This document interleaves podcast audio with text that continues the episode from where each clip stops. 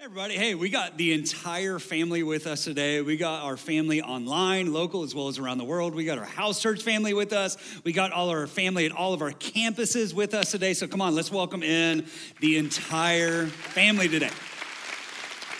And we're all together today because today's a really special today. Today is a day that's special because it's today because it's today, because it's today. No, um, I, I'm excited because today we're actually embarking on what I would just call a journey, right? That's really going to carry us through much of this year. And this is, uh, which you'll discover as we go, this is the type of journey that Victory really hasn't been on before. So I am very excited about this because I've seen a glimpse of where we're going, and it's good. So we, let's just get ready because it's gonna be good. Um, but really, the, the heart motivation for why we're undertaking this journey isn't really all good, okay? Because last year we spent some time in Matthew 24. Jesus is teaching in Matthew 24. And so let's kind of clue in with this because this is kind of the fuel for where we are going. Jesus, in essence, kind of gives this prophecy there in verse six about what's going to begin unfolding as time goes on.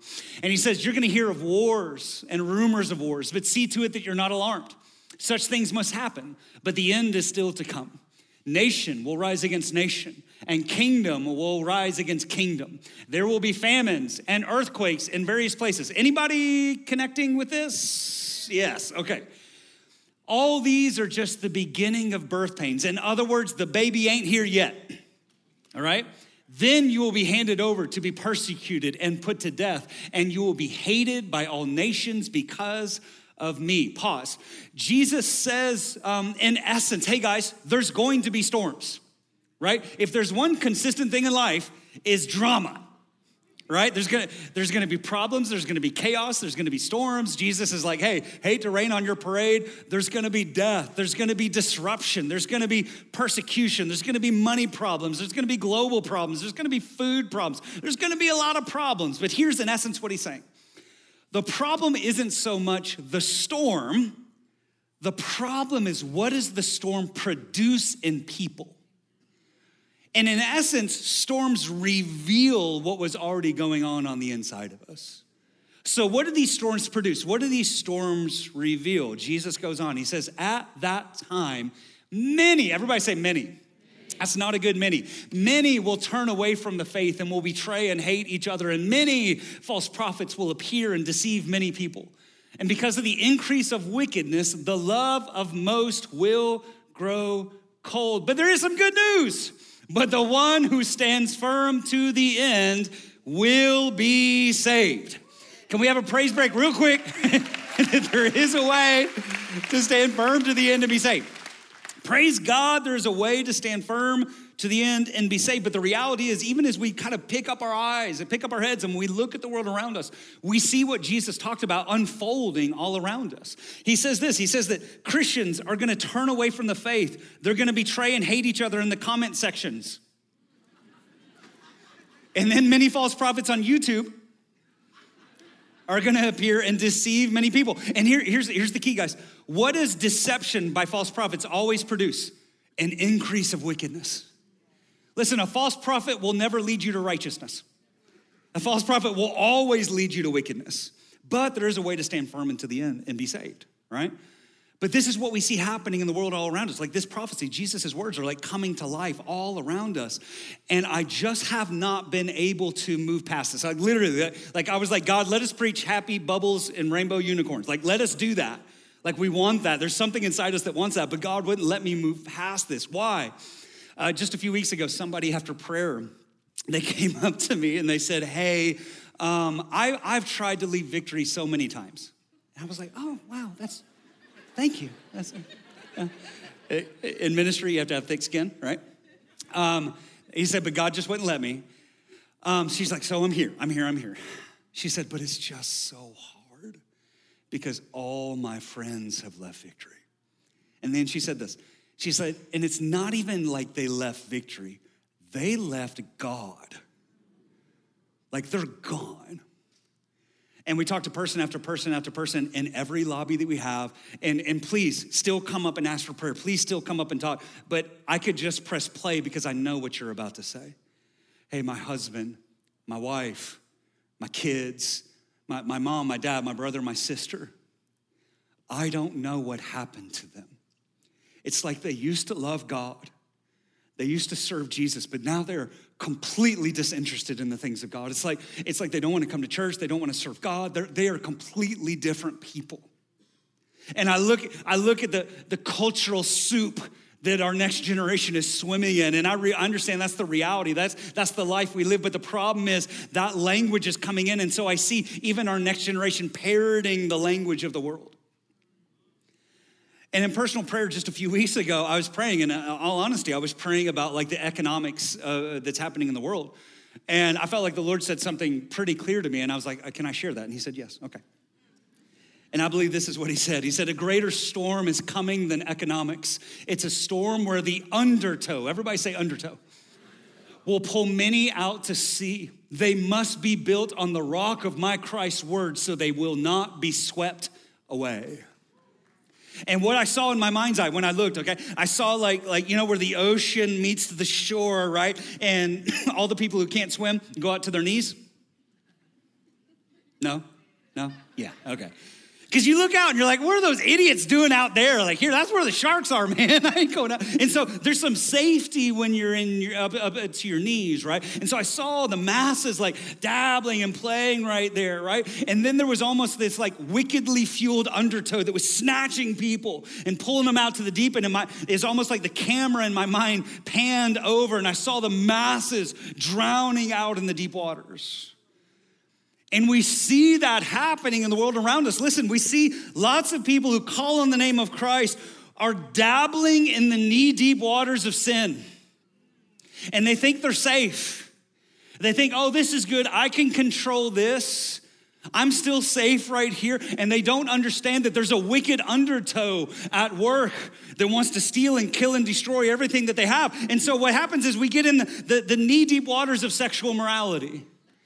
We get in the knee deep waters of astrology. Listen, if I see one more person post, well, it's Taurus season and I'm a Leo, so I'm just kind of processing that. Uh,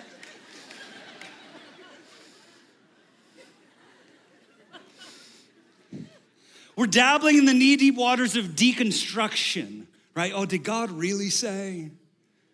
Dabbling in the knee deep waters of manifesting. I'm just gonna manifest this reality. I'm gonna call on the universal energies and name it and claim it. No, that's witchcraft, bro. Dabbling in the social media prophets and all, all the voices, all the chatter. And because of that, listen, the undertows at work, this is why we see so many Christians today drowning in anxiety, drowning in depression, drowning in confusion, drowning in the demonic, and being deceived away from Jesus. And listen, guys, we're playing in that water, but I, I hear this so clearly. I hear the Lord saying this, guys. Now is not the time to be playing games. Like, listen, the enemy ain't playing games right now. We live in the same world, right? Like, just look, just whatever it is. You can name a billion different things. The enemy's not hiding his hand, the enemy's not playing games. Why is the church? Why is the church just looking for more bubbles and rainbow and unicorn and blessing and all these sorts of things and the, give this to me, God, and give this to me, God, and I'm gonna manifest this and I'm gonna have the best this? But there's a way to stand firm to the end and be saved, even in the midst of the storm. And so Jesus says these words, right? Matthew 7, verse 24 through 27. He says, Therefore, everyone, everybody say everyone. Oh, this is such a good promise. Everyone who hears these words of mine and puts them into practice is like a wise man who built his house on the rock. The rain came down, the streams rose, and the winds blew and beat against that house, yet it did not fall because it had its foundation on the rock. But everyone who hears these words of mine and does not put them into practice is like a foolish man who built his house on sand. Who does that? The rain came down, the streams rose, and the winds blew and beat against that house, and it fell with a great crash. I want us to notice this, right? Jesus says storms are coming to everybody. It, it, doesn't matter if you're good, if you're bad, if you're Muslim, if you're Buddhist, or if you're Christian. The storms are coming. Doesn't matter, it doesn't matter if you're a child of God or a child of the devil. Storms are coming. You can put your kids in Christian school. You can move up into the suburbs. You can move up into the suburb of the suburbs. There's some people who commute from South Carolina to go down to Hamilton Mill. I feel it. The storms are still coming. And Jesus, they're unavoidable. But Jesus says the way to stand firm in the midst of all that is to hear and put into practice his words. Here, here's one of the deceptions, right? James talks about it, right, in, in his book, that we can't just be hearers of the word, we have to also be doers of the word, or else we just deceive ourselves. And the problem is, a lot of Christians were way overeducated beyond our level of obedience. All right? We know a whole lot of things that we aren't doing. But the promise isn't to those who know the promise. The promise is to those who know the promise and do the promise, who live the life, know the life, and do the life. So, here's what I believe that the Lord's saying we have to go deeper. We have to go deeper. Now, here's the deal. Here's, I, here's what I don't mean by deeper. I don't mean like seventh heaven realities and like we're gonna have a, a banner waver come up here in just a minute, right? And gold dust is gonna fall from the ceiling. No, I mean deeper in the sense of like, drill a bore hole in the ground, stuff rebar and pour concrete down in that sucker. That's what I'm talking about. I, I, I saw this, and I, in fact, I, I, shared that, that kind of mental picture with some of our leaders a few weeks ago. And one of our leaders who's in construction, he emailed me afterwards. He said, Hey, you're describing a caisson. I was like, What? I don't know what a caisson is. And he, he described it. And, and, and, and here's the idea we actually have a, an image um, of, of a home, okay?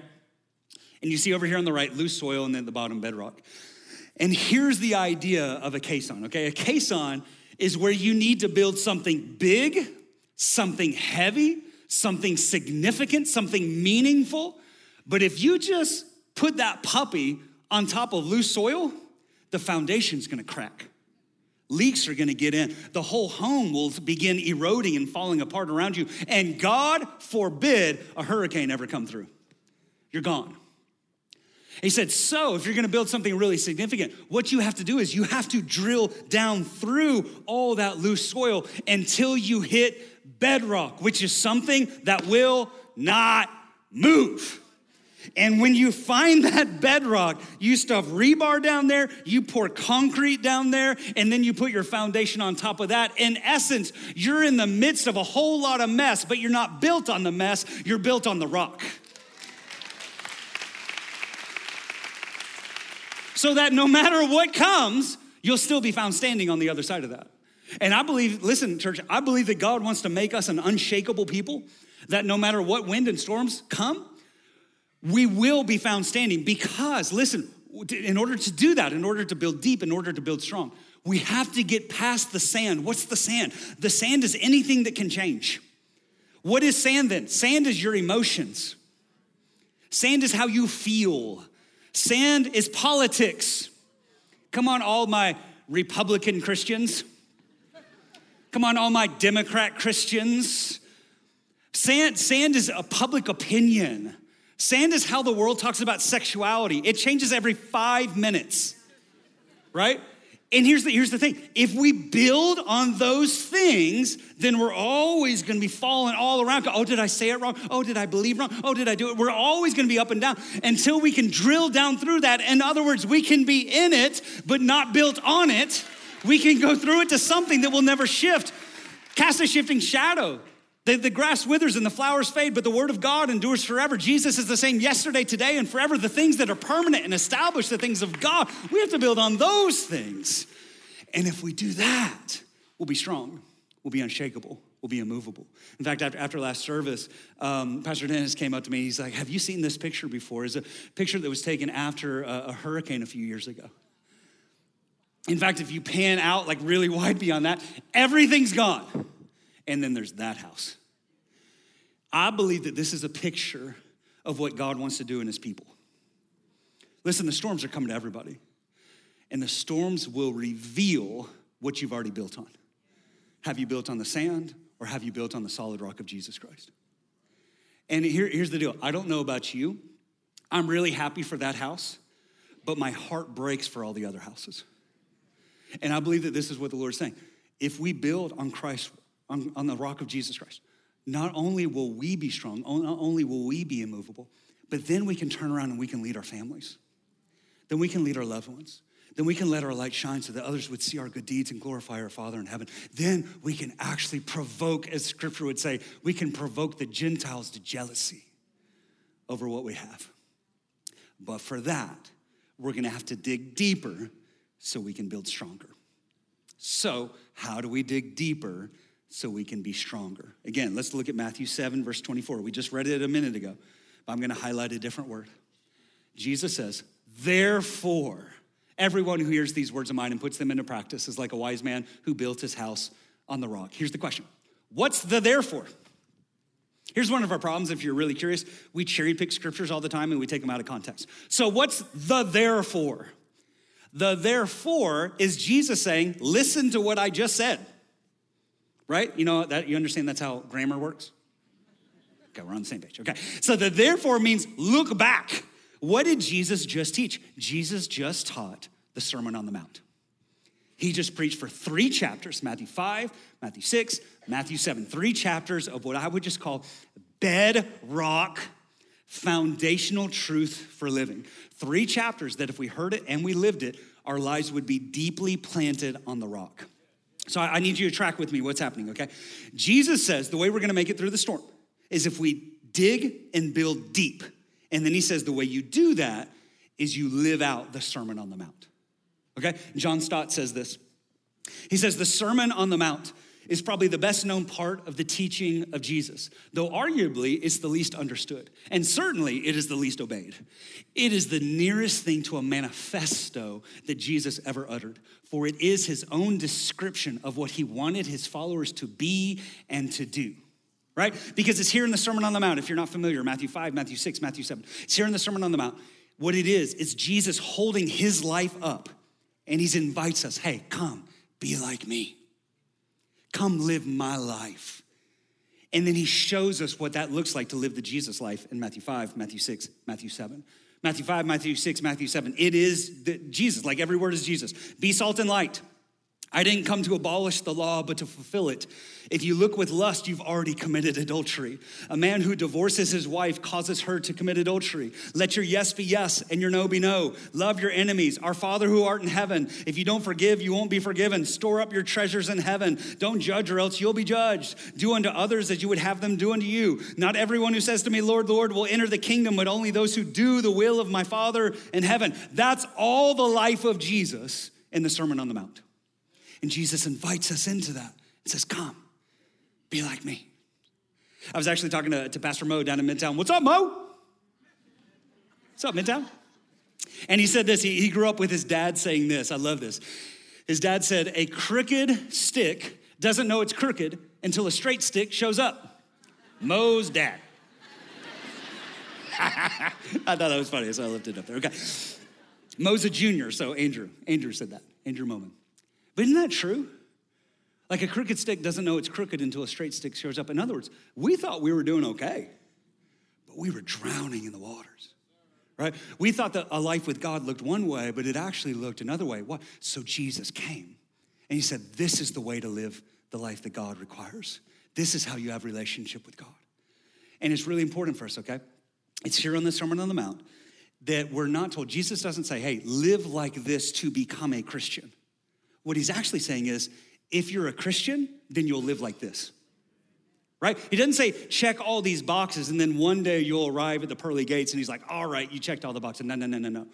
What Jesus says is because you're a Christian, you will live like this. The Sermon on the Mount is the description of a kingdom person. Jesus says, hey, you follow me long enough and I'll produce this within you. Oh, I love it. And I love uh, uh, Martyn Lloyd-Jones, um, one, one amazing pastor. He said this. It says, I maintain again that if only every Christian in the church today were living the Sermon on the Mount, the great revival for which we are praying and longing would already have started.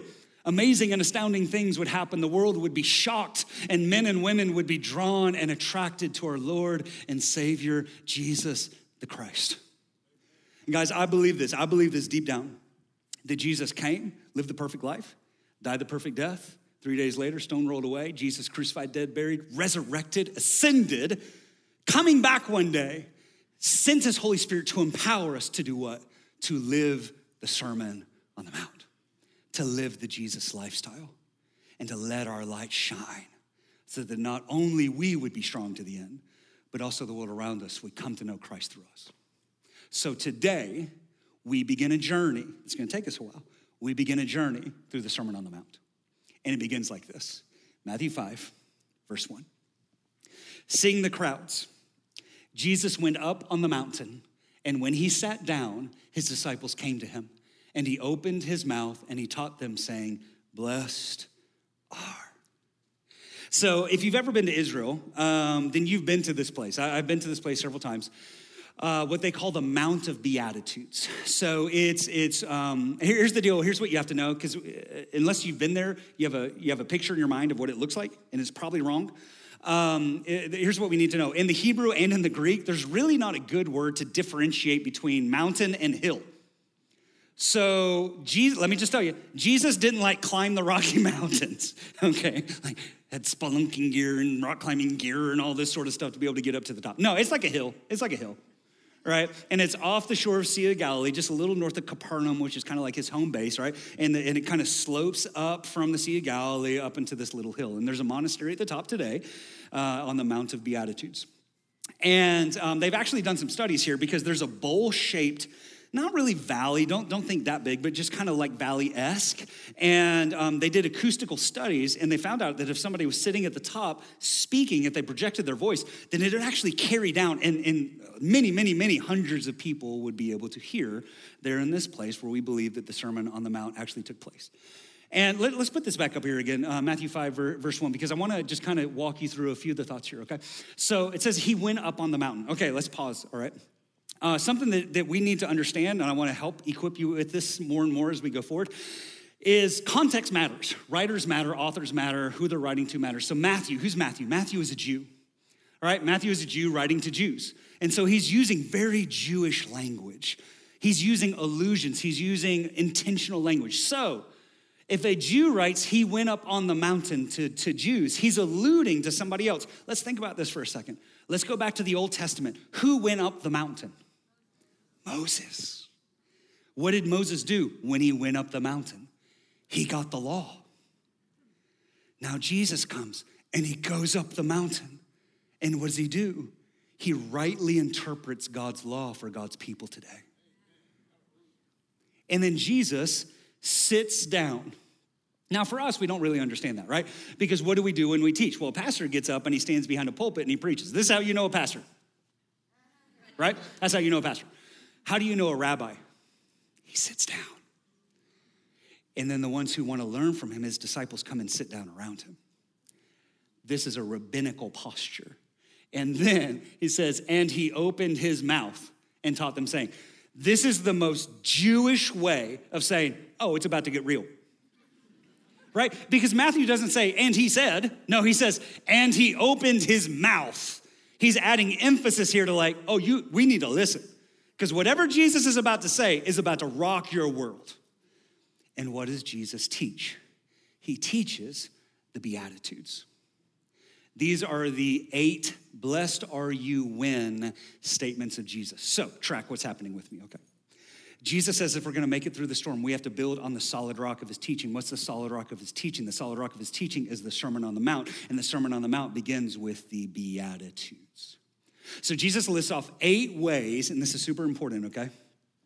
He lists off eight ways that we are radically blessed. That is the complete 180 opposite of the way that the world considers blessed.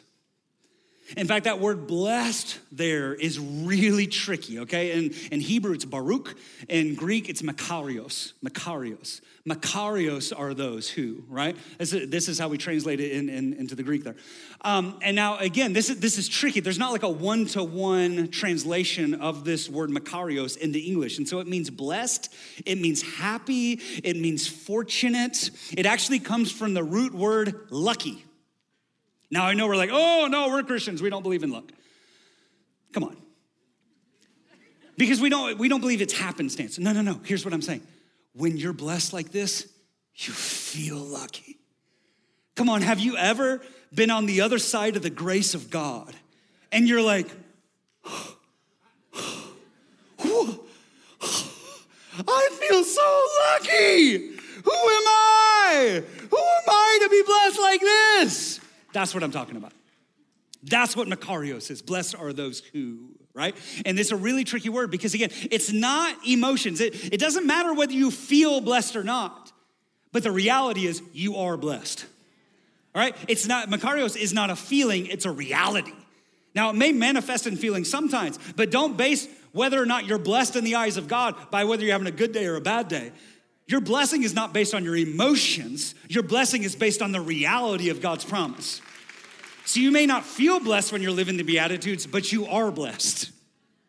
And in fact, that, that word blessed, I love this, I love this, I love this. That word blessed can be summed up with the word congratulations.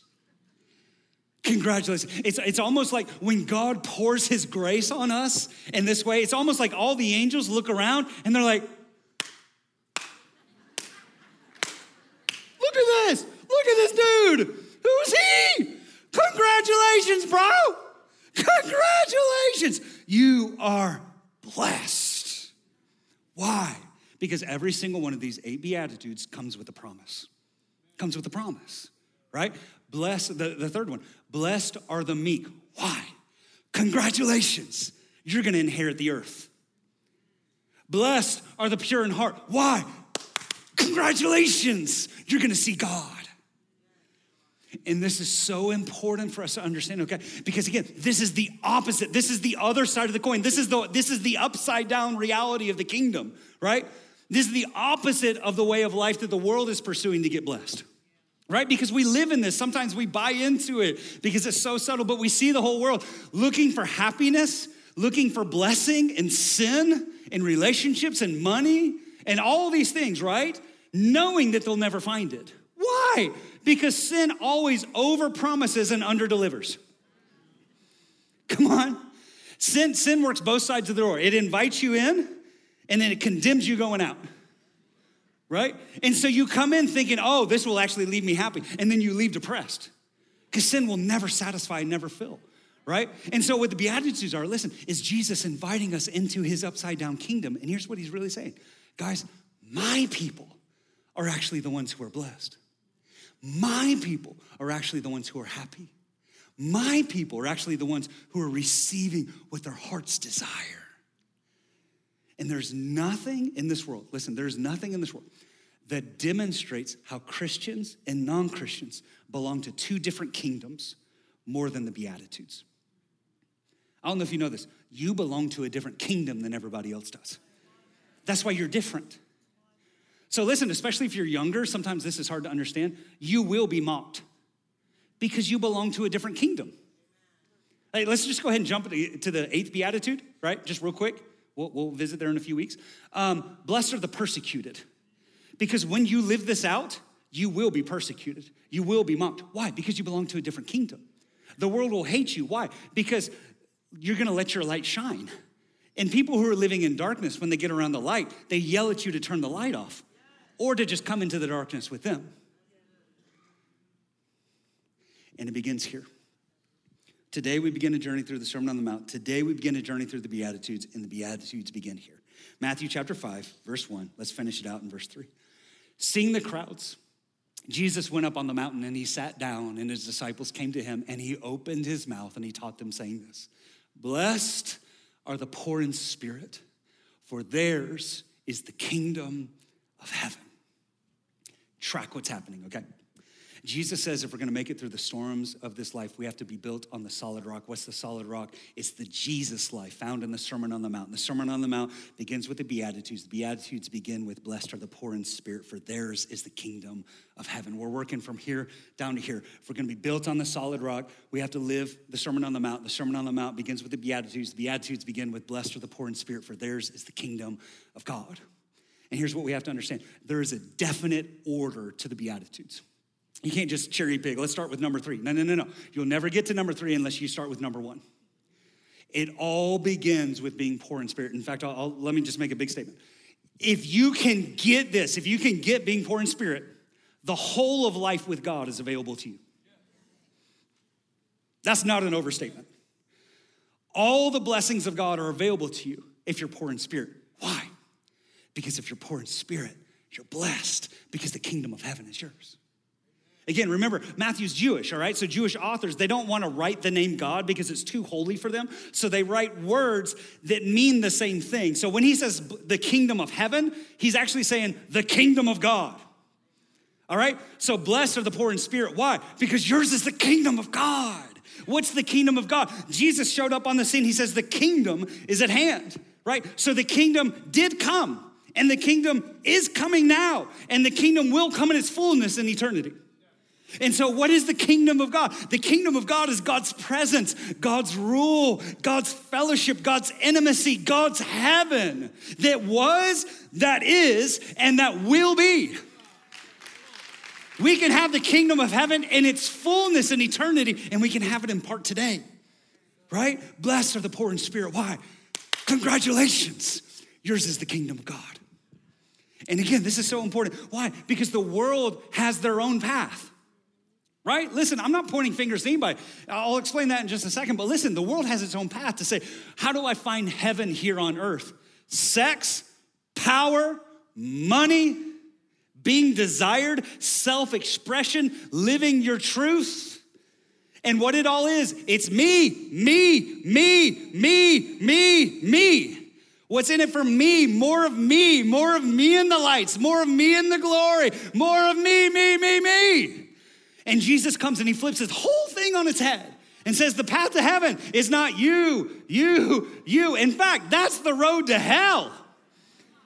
The path to heaven is not you, you, you. The path to heaven is being poor in spirit. It's saying, God, I am nothing, I have nothing, and I can do nothing without you, you, you, you.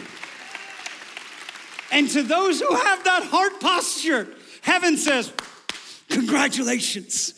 You're blessed because the kingdom of God is yours. The kingdom of God is yours.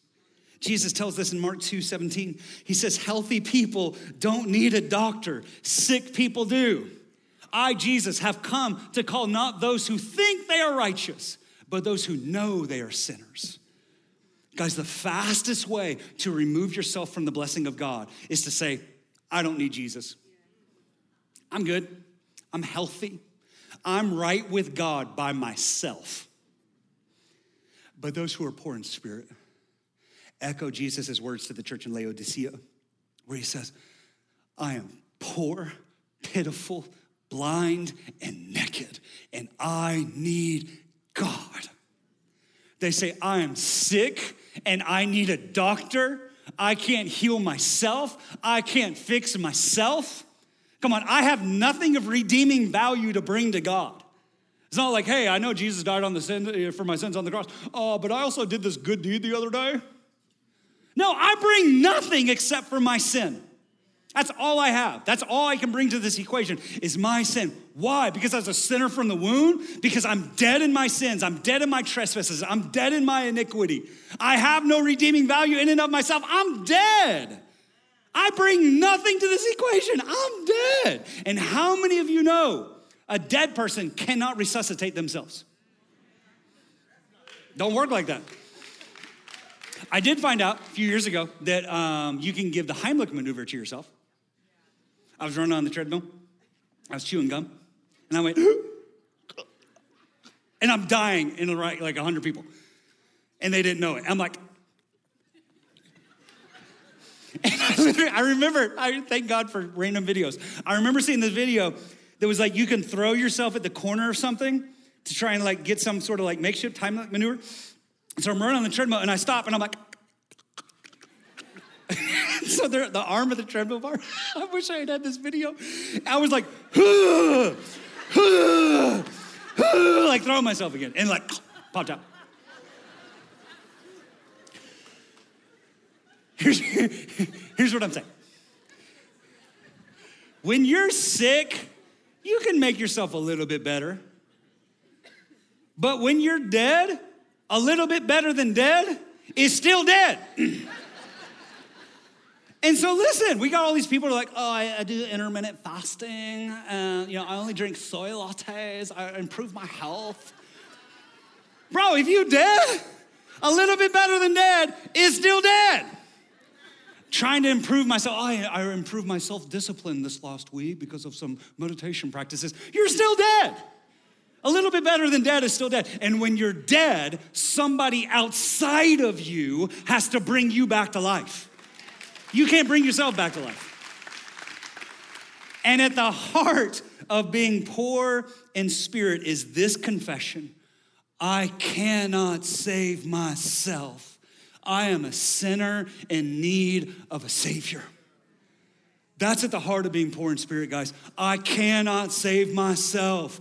I can't do enough good deeds. I can't tip the scales, right? I can't somehow do it just right and God will finally check the box over my life. No, I am a sinner in need of a Savior. I can't save myself. And let me just tell you guys there is nothing that's more repulsive to the culture of this world than that statement. I cannot save myself. I'm a sinner in need of a Savior. Why? Because it's humility. Because it means that I'm not my own Savior. It means that somebody outside of me has to save me. No human could ever save me. I need a Savior. And this is why, listen, there is nothing more countercultural to the spirit of this world than being poor in spirit. Jesus goes on, he tells this story in Luke 18, verse 11. He tells a parable. He says, Two men went up to the temple to pray, one a Pharisee and the other a tax collector. And the Pharisee stood by himself and he prayed. Listen, uh, just, just go with me. I think he was praying like, God, I thank you that I'm not like all those other people robbers, evils, doers, adulterers, or even like this tax collector. I fast twice a week and I give a tenth of all I get. But the tax collector stood at a distance he would not even look up to heaven, but he beat his breast and he said, God, have mercy on me, a sinner. And Jesus says, I tell you that this man, rather than the other, went home justified before God. For all those who exalt themselves will be humbled, and those who humble themselves will be exalted. And to those who have a heart like that, heaven says, Congratulations. You're blessed because the kingdom of God is yours. Guys, for clarity, being poor in spirit is not being trapped in condemnation and it's not depression.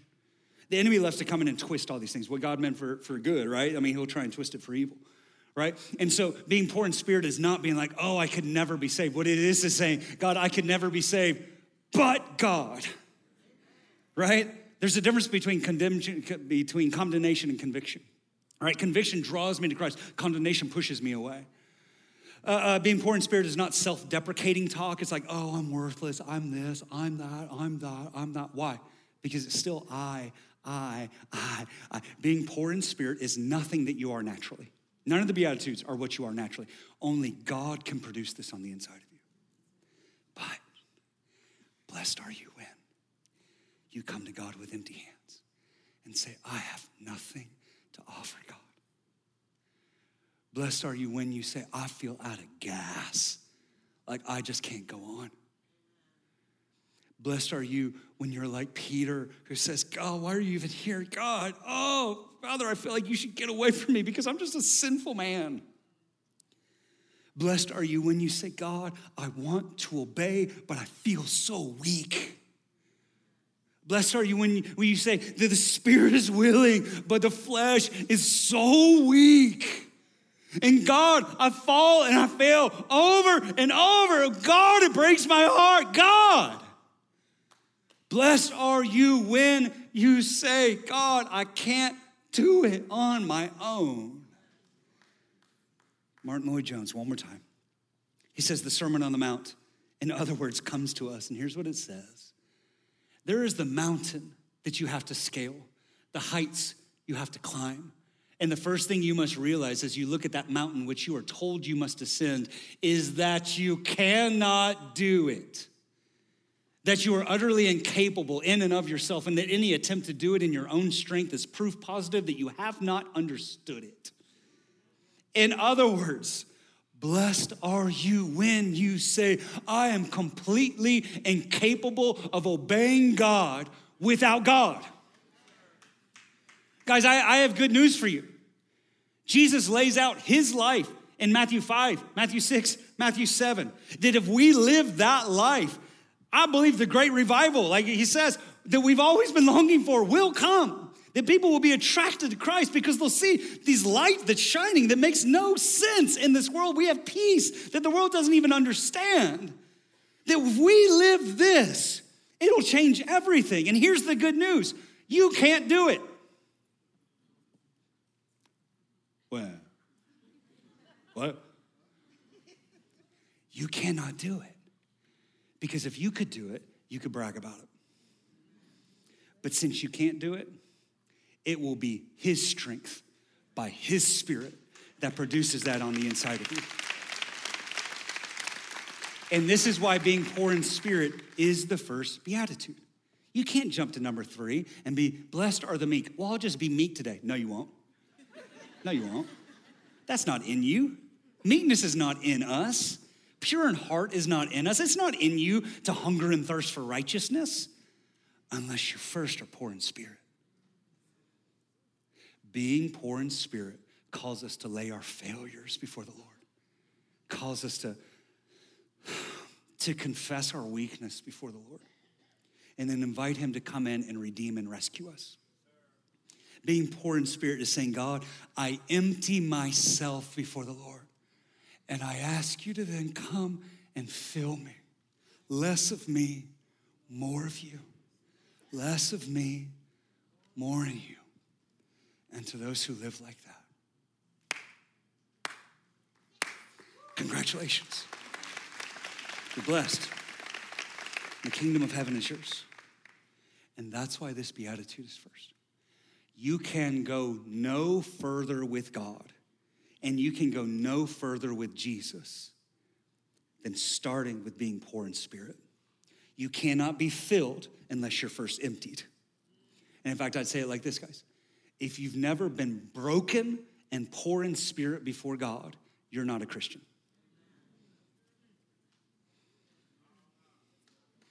Well, I said a prayer one time. Were you broken? Did you repent? Listen, it all starts here confessing who I am before the Lord, that I'm a sinner in need of a Savior, and I cannot save myself. And Jesus, come, send your spirit to come empower me to live the life you've called me to live. Guys, your neighbors and your friends, this world needs less Christians who are walking around like this, chest puffed out, like I did it. Thank you, God, that I'm not like that sinner. It is, it is the easiest thing in this world to look down on somebody who struggles with something that you don't struggle with. Thank you, God, that I'm not like that man struggling with homosexuality over there. Thank you, God, that I'm not like that prideful guy over there. The world needs less Christians who walk around like this, and they need more Christians who confess that we're all sinners in need of a Savior and we cannot save ourselves.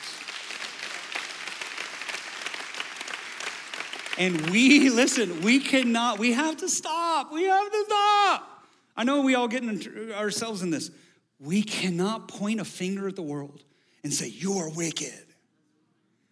What do you mean? We were wicked. But even while we were still sinners, Christ died for us to save us, to redeem us, to rescue us so we could be born again. There's not time for finger pointing. All there is is time to say, Thank you, Jesus, to invite others into the kingdom, and then look around at the others who said yes to Christ and say, Congratulations, you're blessed, for the kingdom of God is yours. Guys, let's do this across all the campuses, okay? Across all the campuses, everybody. Look at the person next to you and say, Congratulations. You're blessed. The kingdom of God is yours. Now look at your second choice that you didn't want to look at the first time.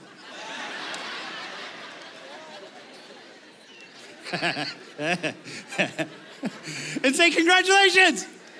You're blessed. For the kingdom of heaven is yours. Now, awkwardly look at the person behind you and say, Congratulations.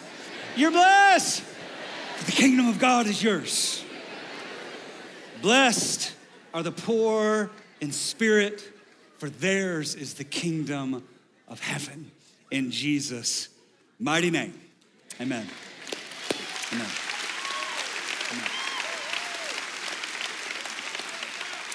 You guys, let's bow our heads. Let's pray. I believe a moment like this takes some honesty, it takes some vulnerability. Okay? Here's what I know, guys. Here's what I know. Here's what I know. The world loves to lie on their resume, right? We all do that. We all try and make ourselves look better than we actually are. We cannot lie on our resume before God. He knows it all, He sees it all. So we can either do the oldest trick in the book, which is Genesis 3, Adam and Eve running and hiding, but God knows where they are. He already saw all of it. Or we can just say, God, here I am faults, failures, the real me, and transparent, vulnerable honesty. I invite you to do so today. And so, Father, today, we stop defending our sin. Stop rationalizing it, saying, well, it's just this or it's just that. God, we confess we've been playing, many of us, in the knee deep waters, not understanding that there's an undertow at work trying to steal and kill and destroy us. So, God, we lay this before you. Today, we allow the reality of our sinfulness to smash our pride. God, we bring no pride into your presence because you know the real us. And so today we confess that we are sinners in need of a Savior. Thank God you sent one and his name is Jesus. Here's what I want to do, okay? I mean, we, we, we could pray a different prayer, and I, I, will have you repeat after me in just a second, but um, King David, when he has an affair with Bathsheba, if you're familiar with the story, he, um, he ends up having her husband killed. And the prophet Nathan comes and gives him the word of the Lord, and it breaks him. And he finds himself praying this prayer, which is captured in Psalm 51. And I want to invite all of us, where we, wherever we would find ourselves today, to, to say this together. Let this be our prayer today. We're going to put it up here on the screen. Psalm 51. Let's pray this together. Have mercy on me, O God, according to your unfailing love, according to your great compassion, blot out my transgressions Wash away all my iniquity and cleanse me from my sin. For I know my transgressions, and my sin is always before me. Against you and you only have I sinned and done what is evil in your sight. So you are right in your verdict and justified when you judge. Surely I was sinful at birth, sinful from the time my mother conceived me. Yet you desired faithfulness even in the womb. You taught me wisdom in that secret place. Cleanse me with hyssop, and I will be clean. Wash me, and I will be whiter than snow. Let me hear joy and gladness. Let the bones you have crushed rejoice. Hide your face from my sins and blot out all my iniquity. Create in me a pure heart, O God, and renew a steadfast spirit within me. Do not cast me from your presence or take your Holy Spirit from me. Restore to me the joy of your salvation and grant me a willing spirit to sustain me. Then I will teach transgressors your ways so that sinners will turn back to you. Deliver me from the guilt of bloodshed. O God, you who are God, my Savior, and my tongue will sing of your righteousness. Open my lips, Lord, and my mouth will declare your praise. You do not delight in sacrifice, or I would bring it.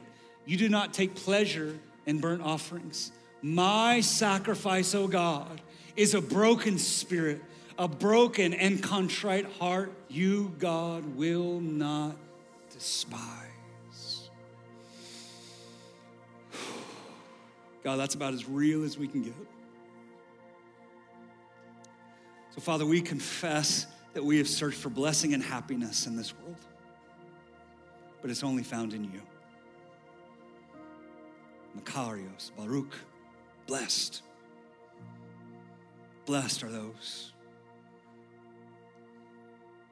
who have found favor in your sight, who who've said yes to Christ, who've been washed clean. So today, God, help us to acknowledge the poverty of our spirit, that we are nothing, have nothing, and can do nothing without you. And here's what I want to do, okay? Maybe you've been feeling today like I am crushed, like my sin is right there. Good news is this is that the doors are open wide. Doors are open really wide to come into life with Christ. You don't have to sit out on the outside anymore. Your sin doesn't remove you when you say yes to Christ. You're actually brought inside the family. You don't have to live in condemnation. You can come into forgiveness. Life everlasting is through faith in Christ. And so, if that's you today, I want to invite you to now pray this prayer with me and family of God around you. We're going to pray this. Some of you, this is your line in the sand. Some of you say, I'm crushed by my sin. On the other side of this, I'm stepping into the family of God. So let's pray like this.